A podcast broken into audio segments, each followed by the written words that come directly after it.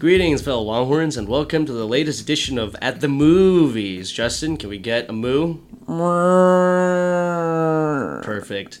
Today we're here to talk to you guys about Black Panther, Marvel's latest movie. It's taken the world by storm. It recently brought in $40.16 million on President's Day, edging out Star Wars Force Awakens for the uh, biggest Monday in box office history. Um, right now, it's raked in a global total of $426 million and hasn't even opened in China, Japan, or Russia yet.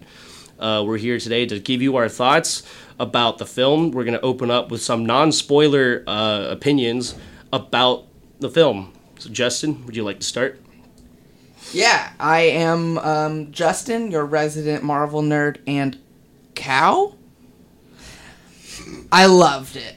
I thought Black Panther was incredible and amazing. I think it's probably the best movie that Marvel's made, and um, everything about it blew me away from how beautiful all of the costumes and sets and people, the people are, and I think it's a brilliant script that is just so perfect to come right at this moment. I think Ryan Coogler is a genius, and I loved it. Preston? All right, y'all. Um, I'm James Preston Poole, and I'm. I honestly have to completely agree with Justin. I thought the movie just fired on all cylinders. I mean, um, you can make the case that it does hit some familiar um, Marvel story beats, but that is drowned out by the overwhelming amount of good the movie does. Uh, Ryan Coogler's direction is next level amazing. The colors in this movie, the visuals, the music, and especially the performances uh, really won me over. And it has a surprising amount of social relevance, I think, that really took it. Um, took it above the rest of the Marvel movies, and I think we're going to continue to see this movie do really well. And um, if we get anything even halfway as good as this um, from Marvel in the future, um, I will be there in the seats every time. All right, hi, I'm I'm Alexis, and I have to say that the representation in this movie was amazing. It was so refreshing to see um, a black cast, a predominantly black cast. Um, I want to move to Wakanda. Um, I just want to thank Ryan Coogler for always including Michael B. Jordan in his movies. Yes. The man is beautiful, and I loved that movie. I'm going to see it again. Hey guys, I'm Charles, and I agree with everybody else here. I think Black Panther is just a really strong showing for Marvel. Um, it's definitely up there for me with Captain America: Civil War and Guardians of the Galaxy. It just, it was just on almost all fronts, just very well done. There's a lot of effort and love in the craft involved with the production design. I just thought the marriage of futurism, the African culture, and Wakanda was just brilliant. It gave the picture personality and a vibe that you know a lot of superhero movies don't really have these days. And it was nice to see black panther have an identity and kind of forge a way through the traditional marvel narrative with so much personality. And i think overall my favorite character ends up being uh, someone named shuri who's a very surprisingly awesome uh, female character who gets to show off her science chops I just think overall Black Panther is just surprising in all the right ways while uh, still fulfilling its obligations to the universe. Can we uh, can we get the ball rolling by talking about how good Michael B. Jordan's Killmonger is? Oh yeah! Jesus. Oh my god, Oh my it is great. It's I, I think he's the best villain since the Joker in The Dark Knight in a superhero movie, at least. Um, what do y'all think? I've Uh, never loved a villain so much. Like you can't help but to feel for him. You can tell his heart's in the right place. He just has like the wrong execution, but his story is just it's so like it's so real and it talks it speaks to so many different like social issues and it's just man, I don't even know. Like I just want to watch it again. and I think as we talk about him, we're gonna enter spoiler territory. So, um, I'm gonna talk. We're gonna talk about, I guess, his motivations now and how that links to like some big twists in the movie.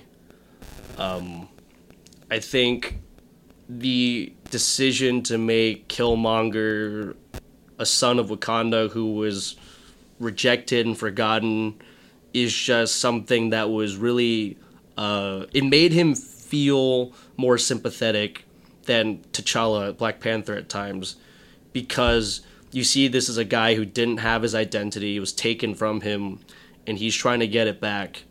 And I think that uh, parallel between Black Panther and Killmonger is really clear when um, you see how both enter their spiritual plane when they talk to their ancestors. T'Challa has the privilege of seeing and knowing his ancestors, like his father and all the previous Black Panthers and all the Kanes.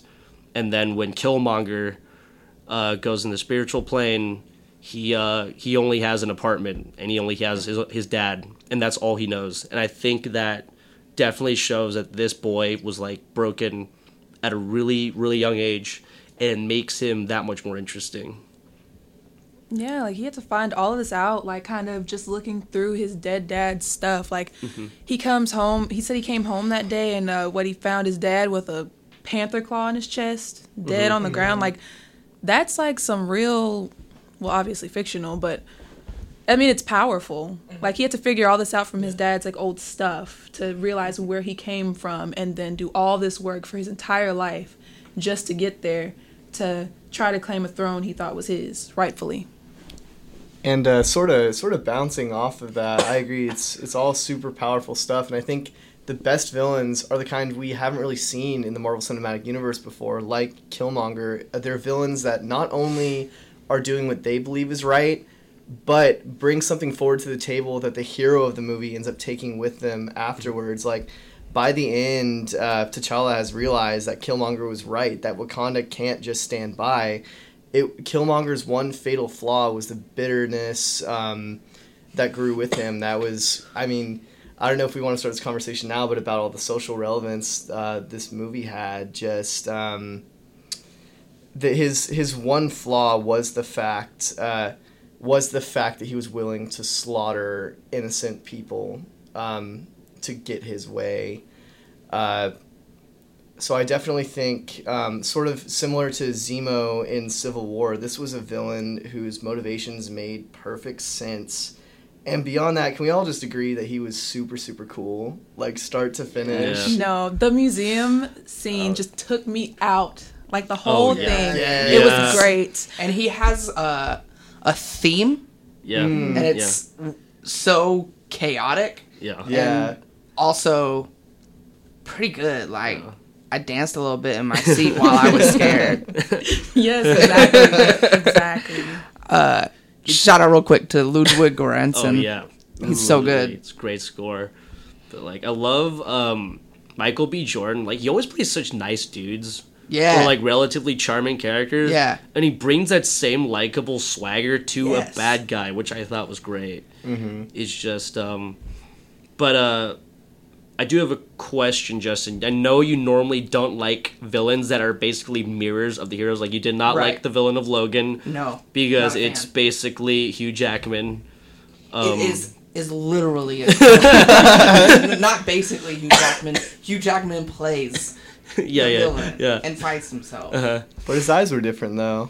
and he looks a bit younger. Um, yeah, I think comparing uh, Killmonger to the weird clone of Logan is a bit of a of a superficial Mhm. similarity because evil Logan and and Logan didn't talk. He didn't have any depth. He literally felt like he was just there so that Logan could have a ba- a big boss to fight against at the end. Where Killmonger is this cousin, and uh, he's this long distant relative that really brings home a new viewpoint to the movie. Mhm. Um, I was a little disappointed. I'll, I'll admit when he puts on the, the Black Panther costume with the gold trimmings, just because it was like, okay, so we're gonna have a Black Panther versus Black Panther fight. but then it was a, a cool fight. Mhm. But uh, yeah, in the end, I I think that he's kind of subverting the tropes of the mirror of the kind of blank mirror mirror villain to the hero by being super super different.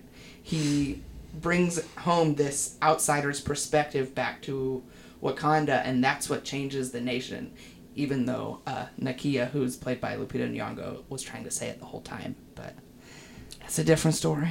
Oh yeah, no. Can we t- can we still talk about well, even there's so many strong female characters that black that the Kingdom of Wakanda is still a patriarch like patriarchal monarchy, something like that. I thought that was I read something interesting where they said like uh, uh, even though like Angela Bassett could probably have been a good queen, it's still it's still T'Challa who becomes king. I thought that was an interesting like while the movie depicts a society that is the movie itself is progressive it also depicts a society which is flawed and on its way there and i thought that was interesting like okoye she's a flawed character she's great and she's absolutely amazing in all her fight scenes and she's Right. very noble but at the same time she's tied down to a culture that in some ways is flawed Right. and and T'Challa is so so flawed as mm-hmm. well and that's what makes the movie so compelling that he is ignoring billions of people that he could be helping out mm-hmm. and that all the people around him a lot of the people around him are saying he should feel a connection to. Mm-hmm. It's Ryan Coogler injects this character with so much depth that really has not been there in the comic books. Agreed. Um, and Charles, you brought up that really interesting thing about how it's still a patriarchal society. Um, I would be very interested in seeing Ryan Coogler sign on for a trilogy for this character and to explore further, like deepen the social themes and explore them further. Since now he's kind of got the audience hooked, I think. Um, I think he can expand what worked so well about this film, which was the fact that it tied into something larger than just a guy in a costume fighting people. Like- yeah, I will say that like a lot of this movie, um, I was surprised at how many like dominant female roles there were in the film. Um, it didn't like it wasn't at all just about T'Challa. Like so much of it featured the other characters, especially Shuri. I loved Shuri. I loved how like she's one of the smartest people in the Marvel universe, right? Like and she created all these incredible things and like where she where she gets her she does get her credit for doing all these things but also she still is kind of considered like a background character um a sub character to T'Challa. It's like they do all these wonderful things but he still is the figurehead of it. So I do get like what you mean. Yeah, like it, it's it's interesting because there's so many awesome, colorful, and lively characters like surrounding T'Challa that I feel like he did kind of uh, recede into the background a bit, especially when he gets taken out in the second act, and you get to see all these interesting characters react to Yeah. is what's this your happening. king Yeah, this yeah, yeah. exactly. oh man. I couldn't even be mad at him y'all Yeah. that, that that fight scene in Korea oh, oh, my man. God. t- is to me the the action centerpiece of the movie. I agree. It's there's Absolutely. that one long take. I, I think long take should be in quotes. There's no way it was actually, wasn't. but the camera floats and dances around the room. It reminded me a lot of the fight scene in Creed. That's one take, but in Creed you're disoriented, and uh, in Black Panther you are really brought in and given a spatial geography of the casino, and it's so cool. My girl took her wig off. she took her wig off and flung it in this man's face and kept beating up the other one. I was just like, literally, I almost stood up. I was like, no, she didn't. She did. She did. and there's that bit when she climbs on top of the car Oh my gosh. Ooh, and uh, yes. her dress is just flowing and she's so powerful That was just they gave me some serious Dark Knight vibes because when he's on the Yeah. map, I, that's what I was thinking. I'm like, that looks so cool. I love it. Just that, just uh, it was like if I had to use a word to describe her in them, it was like mighty in that instance. Absolutely. And again, I it's think- like completely that scene fo- focused like most, or at least the first part of it, that fight scene focused most on um, the two female characters. Right. They were the ones doing most of the fighting at Right. first. They were the ones chasing down the bad guys. Like that surprised me as well. I was waiting for T'Challa to come into action, and he did later. Mm-hmm. But just the fact that it started with these two women and it kept going with them for such a long time. right Okoye definitely got the coolest action stuff in that movie. Absolutely. You knew right from that opening moment in the plane where she's about to grab her spear Yeah. and T'Challa's like, not right now. like I, yeah, I definitely would say um, if Killmonger didn't steal this movie, then then um, the women of Black Panther absolutely did. Uh, yeah, no, I and I think also like um, I like how Shuri still gets to be a part of the action in her own way. Like she doesn't need to be physical to have that ability to fight. Like when she brings her own gadgets to the table at the end of the movie, and she's like beating the shit out of Killmonger just using her gauntlets. Yeah. I just lo- I just love that. I just like how she wasn't just someone who sits on the sidelines. I like how she got involved. Um, but yeah, like overall, I had very few issues with the movie. I still am wondering uh, if the movie could have been trimmed down a little bit It's long. because the um, I still don't. I love the museum scene, but I still don't understand its purpose. If you know what I mean. Because I don't understand why he couldn't just kill Claw in the museum and just bring him to Wakanda and be like, "Sup, cuz? Here's a here's Claw." So I killed him, and now I'm like obviously cool. Yeah, I get that. I don't understand Yeah. that. I don't know. I didn't get it either. Like I know it had something to do with the vibranium. Yeah, but I don't think it came into play later, Yeah. which is why I was like, uh. Yeah, nothing happened with that Yeah, vibranium. Yeah. at all. It was. yeah, Andy Serkis wanted to get captured by them. Yeah. That was like part of their plan, but that never really came Yeah. around to mattering too much. But I mean, if you chalk it up to he wanted to meet T'Challa and get in his head, then like Yeah. it worked. Yeah. If I had um, any minor problem with the movie, it's that um, I thought it had two great villains, and I think they probably needed to get rid of Claw.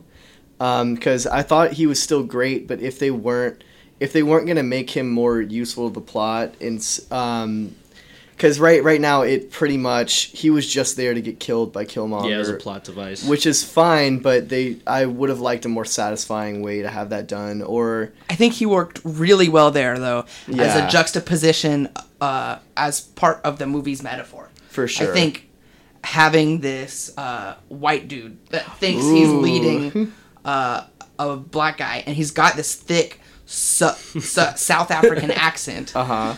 And he thinks he's leading this black guy, and he thinks he's stealing from their culture, and he calls them savages and barbaric. He's this clearly racist dude that doesn't think Killmonger could possibly be smart enough to be like that. Okay, never mind. you, you convinced me. I I- don't know, man. Good. yeah, no, okay. Wait, do you have anything else to say about that? Uh, just in that same scene, he also like killed off the girl that he was with, Yeah, and like you notice she made it through like the first part of the movie. Yeah. I thought she was gonna like be somebody, Yeah. That was and he cool. was Yeah. like, "Oh, girl, it's okay," and then she's gone. Yeah. Yeah, I don't get why she was there. I don't either. It just surprised me. I was like, "Wow, you really going?" She's in like three scenes. Mm-hmm. I'm just like, perhaps it's like the universe builder in me because like I actually loved Claw so much. I wish he kind of somehow lived Yeah. because I thought like Andy Serkis like is having just so, so, much fun. yeah he's like built for no reason in this movie and then he's like like the part where he meets up with cia agent martin freeman. Martin freeman like jokingly is like oh yeah you're gonna drop your mixtape? He's like yeah actually it's on soundcloud. You want to hear? I'm like holy it's so funny. Like what the hell? And I think Martin Freeman also fulfills a similar role to Mm-hmm. uh, Andy Serkis in that he's this juxtaposition against the powerful black characters in the movie, and he kind of amplifies what they're doing so well. He's he's the token white guy Oh, of the uh-huh. movie that is a sidekick and not that useful. except at the end he did figure out how to pilot that thing somehow After she teaches him yeah how, exactly and he's a CIA agent. She said she made it American style. that oh yeah this that is true yeah. Oh my god, what did she say? Whenever he woke up, She called him Colonizer. colonizer. Yes. don't scare me like that, colonizer. that one kind of got a little backlash. I saw like on social media and Oh, stuff. really? People were like, "Okay, that's racist." Eh. Oh my oh really Yeah, people Well- called that racist, and I was like, eh. I mean, it's literally a guy who doesn't live in Wakanda who's there, so an actual literal colonizer. Like, yeah, like a literal Yeah. colonizer. So and Um, like an American Yeah, Again, an exactly. actual Yeah, colonizer. I think it's a good. ca- I think it's an interesting call out. It's not. It's just what happened. Like, Yeah. there's no mal- male- like uh, malevolence, malice intended in such a comment. It's Right. it's true. It was a good nature. It was a good natured social jab. That I mean, Yeah. every every time I saw it, the audience like roared with laughter. So, I mean, sure he seems over it though, uh huh. but it's like a. I like that theme of like them everyone coming together, like setting aside like like not forgetting the past but learning from it and working with people who used to be your enemy to overcome what was that? I think that's a really good positive message the movie had. Um The first post credit scene, or I guess the mid credit scene um, at the UN, Yeah. I thought was really powerful in the sense that it kind of broke the fourth wall, and was kind of T'Challa like addressing today's like political Right. climate. Um, mm-hmm. at first, when I saw it, you know, I was I was of the mindset of well, I wanted something to set up the next film. But when I mm-hmm. saw it the second time, like it it is really powerful stuff. And it's also the second time the movie ends yeah, with Yes. T'Challa ha- half smiling. yeah. Mm-hmm. I think it was important enough to be in the movie, honestly. I think it could have been in the movie. Yeah, I- Somehow. I, I agree. But I also like when Chiron asks him who is he, and he Oh, yeah. smiles. I um. Oh um my gosh, that cameo was like amazing. amazing. Wait, wait, wait, wait. That was Chiron from Moonlight? Yeah. Holy Oh my god, I didn't even notice. Oh, we that's could do a whole podcast just on how important it is that he used that kid to be the person to ask him. exactly. No, that's a, You should like who is you? if he is, okay. Another thing I noticed. So you know how uh, Killmonger like grew up in um, Oakland, in right? Oakland, Yeah. Yeah. And like, there's like the Black Panther reference because that's where the Black Panther political party started. Like, these Oh, are just things when Oh, you go. wow. Like, I went home and I was just like, oh my god, Oakland. I think it's also Yeah. uh, it's also where Ryan Coogler's from. Yeah. Yes. It's Fruitvale Station's in Oakland. Mm-hmm. He's just he tells stories about Oakland. Creed is set in Philly, but it is this heavily Oakland inspired depiction of Philadelphia. Creed is so good. Yeah. Oh my gosh. Sorry, we off track. Can we just watch Creed on this We need Michael B. podcast? Jordan po- uh, podcast. Yeah, just, so just appreciation for Michael B. Jordan. Welcome And back to the gonna- five minute Fantastic Four podcast. Uh, He's good in it. he was he was the So- only good thing. What do you think about that second credit scene? The very last Oh, post oh. credit scene. Missed uh, the Avengers setup pretty much. Yeah. Uh, it was all right. I ex- expected it. Yeah. So to to be honest, I thought it was kind of it was kind of weak. I mean, it didn't give us any information we didn't already know. But I mean, any more screen time um, with Shuri and any screen time with Bucky is always welcome. I, I don't know. It wasn't one of those credit scenes where I was like mad I stayed, uh, but I think they could have um, done something stronger for the second post credit scene. Yeah, there definitely wasn't any like super big detail hmm or like big revelation. It's kind of just you know what's next. You know Yeah. what's coming. yeah. I uh I I just wonder how Shuri knows the stuff that she needs to tell him. Cuz she's like time to wake up cuz you got to I got to tell you things. You have a lot to learn, Sergeant Barnes, maybe- but like how does she know? well, Maybe there's Cap is um, still there. I don't know. Was he like in Wakanda hiding somewhere the whole time or what? There's actually a prequel comic that explains this. Um, so Bucky has been awake for a while, and Shuri has been like basically reprogramming him and like taking all of like the uh, trigger words out. So, so basically, we can assume during the events of this movie, Bucky's kind of been off, and he didn't join the battle because of his like terrible PTSD from being the Winter Soldier for so long. Yeah, I get that. Mm-hmm. That was what I assumed, but and I think mostly that scene was there to placate people because Yeah. when, Yeah. when he's since he is there and the audience knows he's there the whole time, everybody would would be miffed. I think he didn't Coogler also up. like Coogler also said he like was thinking about putting Bucky more in the movie, but he Mm-hmm. was like he realized like when you really think about it, you have a bunch of Wakandans like fighting over their nation, then you have a random white dude come in and mess with stuff. It gets We already have one of uh, those. Don't need another Yeah, one. Yeah. exactly. It's like uh, And he's in a little spaceship shooting faceless spaceships. Yeah. Yeah. Bucky would be out there just murdering, people. Uh-huh. Like, doing sick knife flips. Can we talk about that last like big fight scene in Wakanda? oh yeah. Oh, yeah. Incredible. Oh my gosh. What's his Mbaku? Yeah. Mbaku. Yeah. When he came in, when he came in to save the day. Okay, he saved the day twice. First of all, he saved T'Challa. Mm-hmm. Then he comes in to break up the fight, and it's just like he's one of those like underrated roles. I don't feel I feel like people aren't giving him enough appreciation mm-hmm. Mm-hmm. because without him, like, where would T'Challa be? Right. You know. Mm-hmm. Totally. Right. It's and it's the second time Ryan Coogler has redeemed kind of a racist character. Uh, in Rocky, Rocky's this kind of in the first Rocky, he's this symbol of like the great white savior that shows up out of nowhere and can put up a fight against this greatest of all time black boxer. And then in Creed, he's just kind of this uncle father figure to a, a Apollo Creed's son. He really redeems the character of Rocky, and Mbaku in the comics, dude dresses up as a white gorilla. I could see it. I could see the actor actually doing it. And Just Nonsense. you ever see Congo? no, Is that you ever see Congo? Based Yeah, on Michael well, Crichton with the white ago. with the white furred gorillas. yikes! Just get one of those suits and just have Mbaku wear it. It'd be like, oh, It would be very bad. It would have been a very bad call. that's why I'm not in charge. Yeah.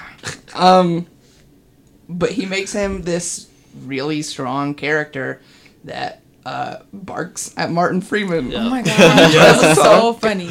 Oh, he's like, I, w- I would feed you to my children, and he's like, what? He's like, just kidding, we're vegetarian. I'm like, nice. And like everybody's serious, like T'Challa might be dead. They're like trying to figure stuff out, Uh-huh. trying to Yeah. get the kingdom back, and he's like, "Oh, just kidding, we're vegetarians." Like Nice. it's such random humor.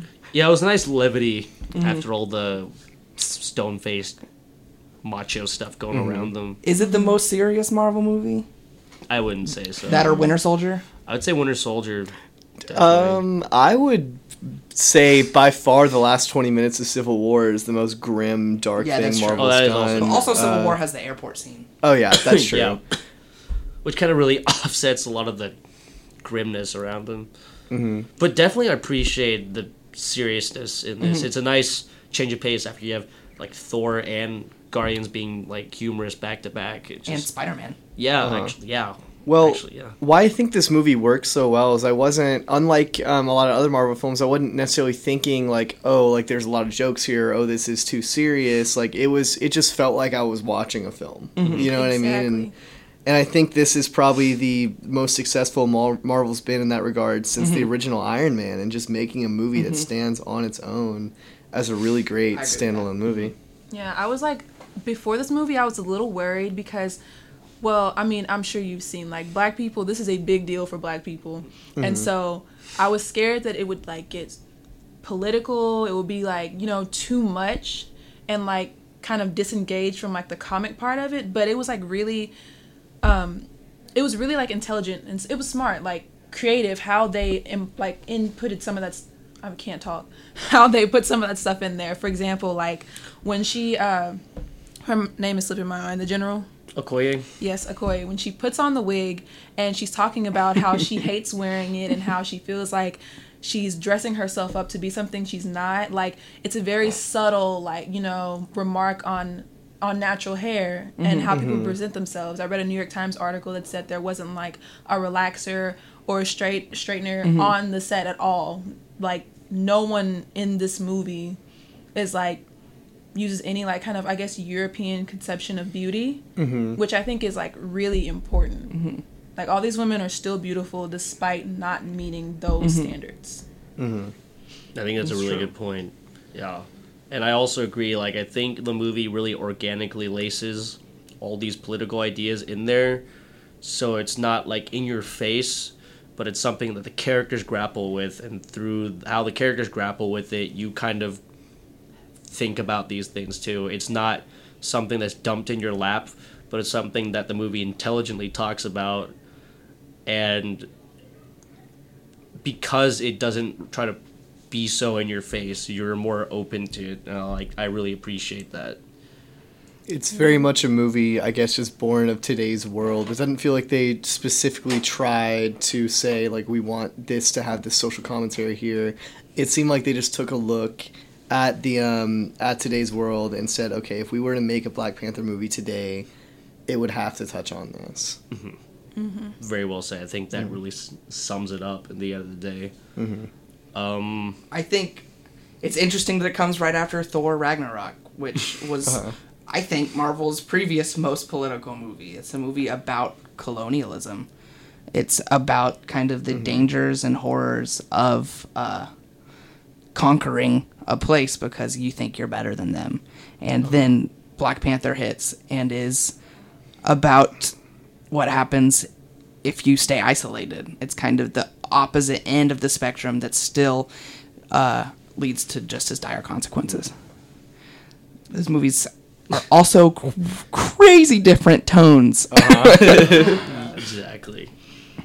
All right, so Yeah. I think uh, the, at the end of the day, our consensus is Black Panther is a solid, solid superhero movie that also is a very strong, polit- sends a very strong political message, and has a really positive outlook for the future, and tries to portray today's world in a way that is not only palatable to audiences but also insightful and meaningful. And we think that it's definitely worth a watch, maybe two. And uh, go see an IMAX if you can, because it is amazing with all the colors and visuals popping out at you on the big screen. It's definitely a big superhero movie that you need to see. Yeah, I agree. It's it's a spectacular film, and I think the uh, it and Star Wars: The Last Jedi are two of the most auteur-driven blockbusters I've ever seen, and they came out two months within each other. It's miraculous. I second that. Um, there's nothing I can say about Black Panther that hasn't already been said um, better by everyone else in this room, so please go check it out. Um, Wakanda forever. That is all. Thank, Thank you, you. for You're listening, to, At, the, Mooovies. I'm a cow. Sweet.